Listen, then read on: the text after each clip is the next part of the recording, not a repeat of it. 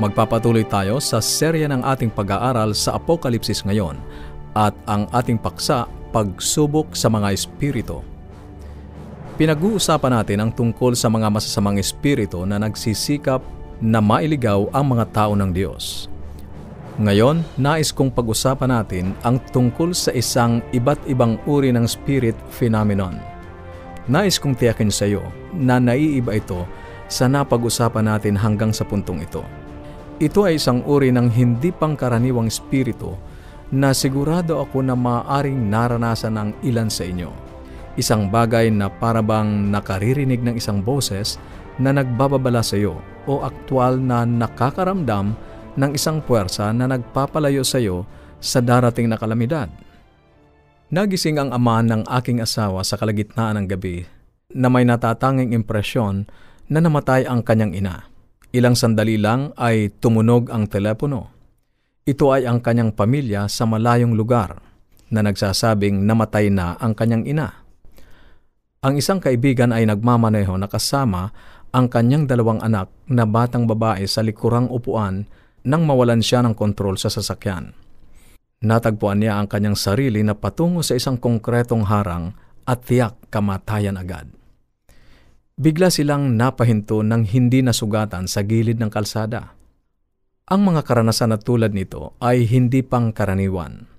Ang ilan sa inyo ay maaring nagkaroon ng ganitong karanasan o marahil ay may kilala kang isang nakaranas ng ganito.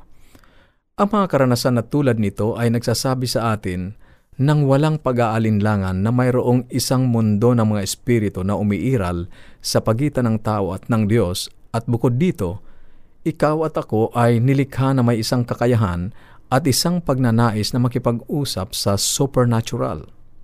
Iyon ang dahilan kung bakit napakarami ang naaakit sa isang uri ng supernatural phenomenon na kanilang naririnig ngayon sa panggagaway at pamamagitan o medium. Ngunit binabalaan tayo ng Biblia.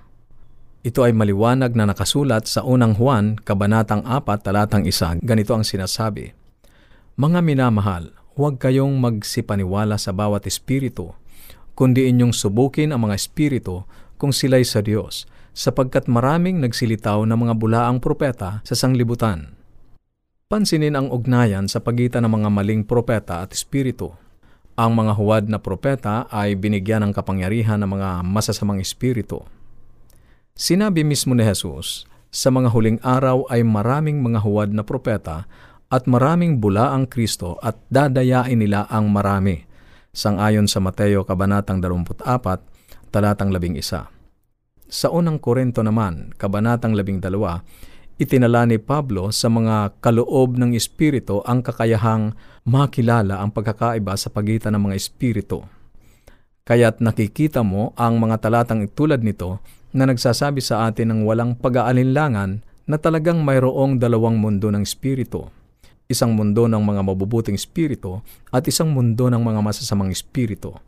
At bilang mga Kristiyano, dapat nating subukin ang mga espiritu.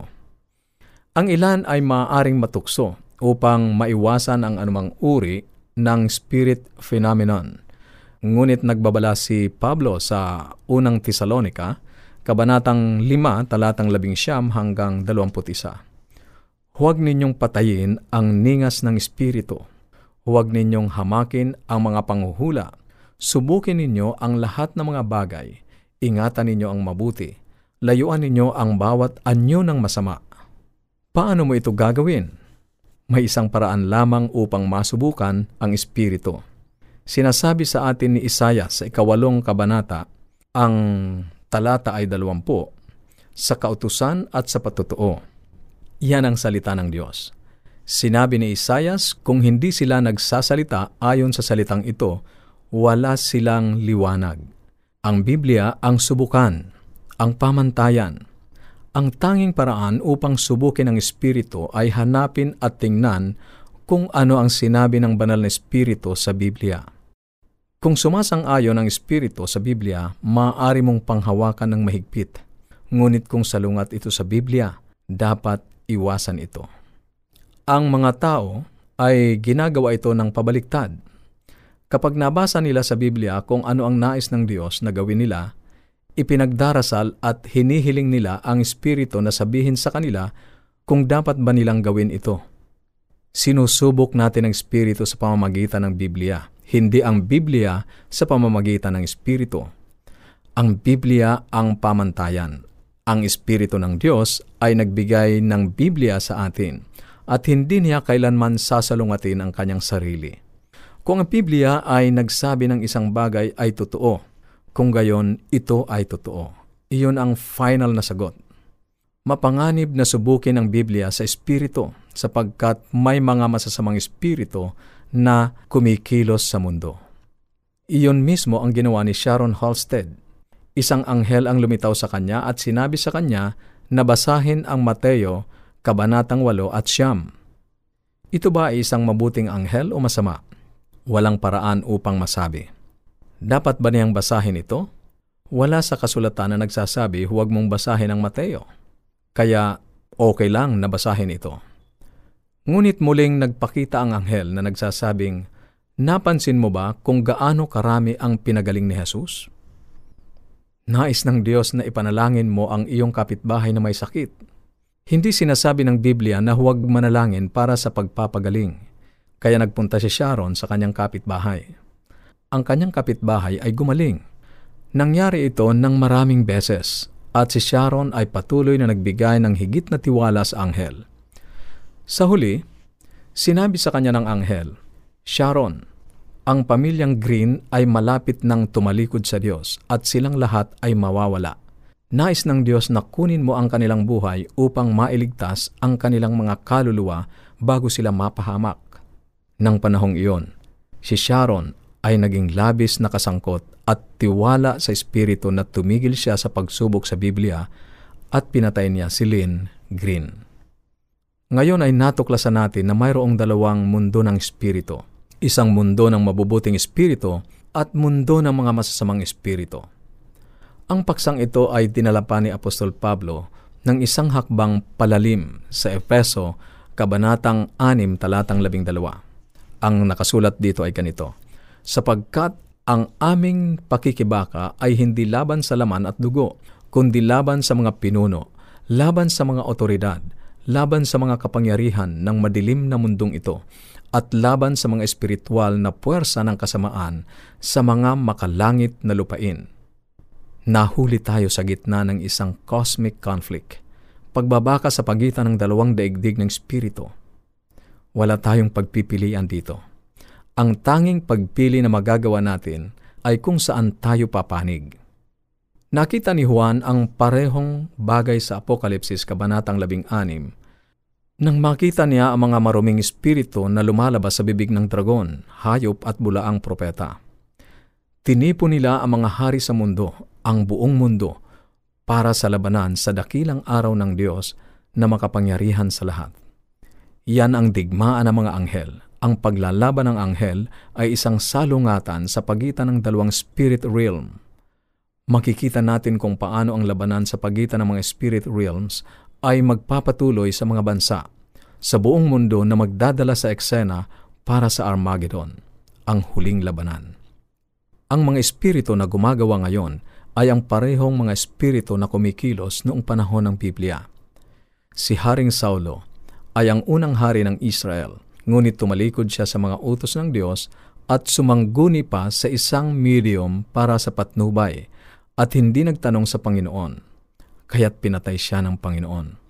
Sa unang kronika, Kabanatang 10, talatang 13 at 14. Sa ilang mga kadahilanan na matutuklasan natin sa mga susunod, mariing tinututulan ng Diyos ang anumang pagtatangkang makipag-usap sa mga patay.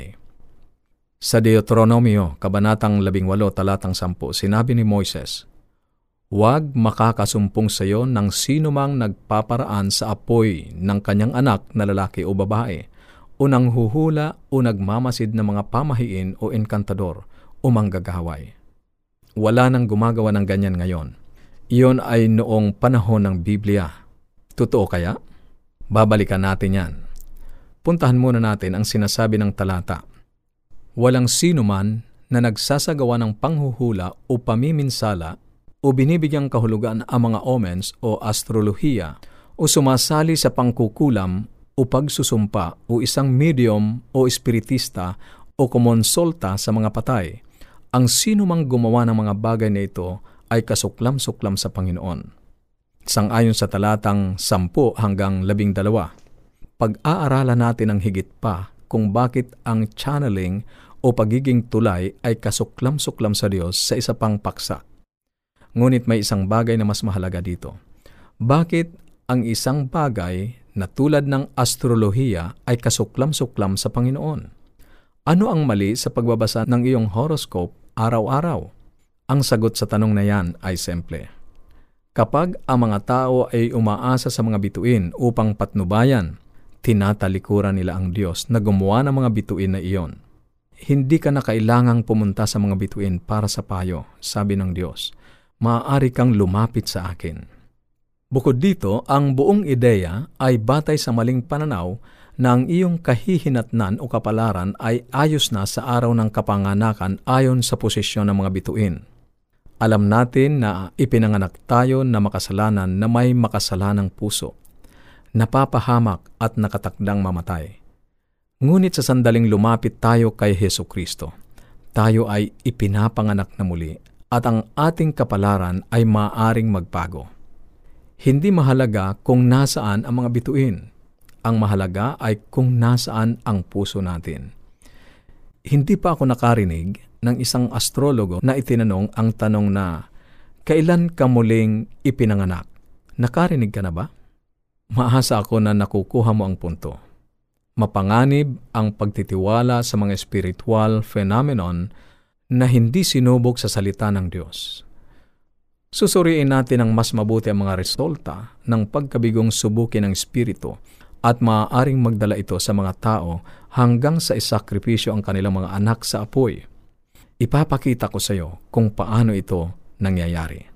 Sa susunod nating pag-aaral, dito pa rin sa Apokalipsis ngayon. Kung mayroon kang katanungan o anuman ang nais mong iparating sa amin, maaari kang makipag-ugnayan sa ating mga numero 0915-571-9957, 0915-571-9957, at sa Smart 0920 0920-207-7861, 0920-207-7861. Kung ikaw ay nasa labas ng ating bansa, gamitin mo lamang ang ating country code plus 63. Maaari ka ring magpadala ng mensahe sa ating Facebook page, facebook.com slash awr Luzon, Philippines. Facebook.com slash awr Luzon, Philippines. O magtungo lamang sa ating website www.awr.org www.awr.org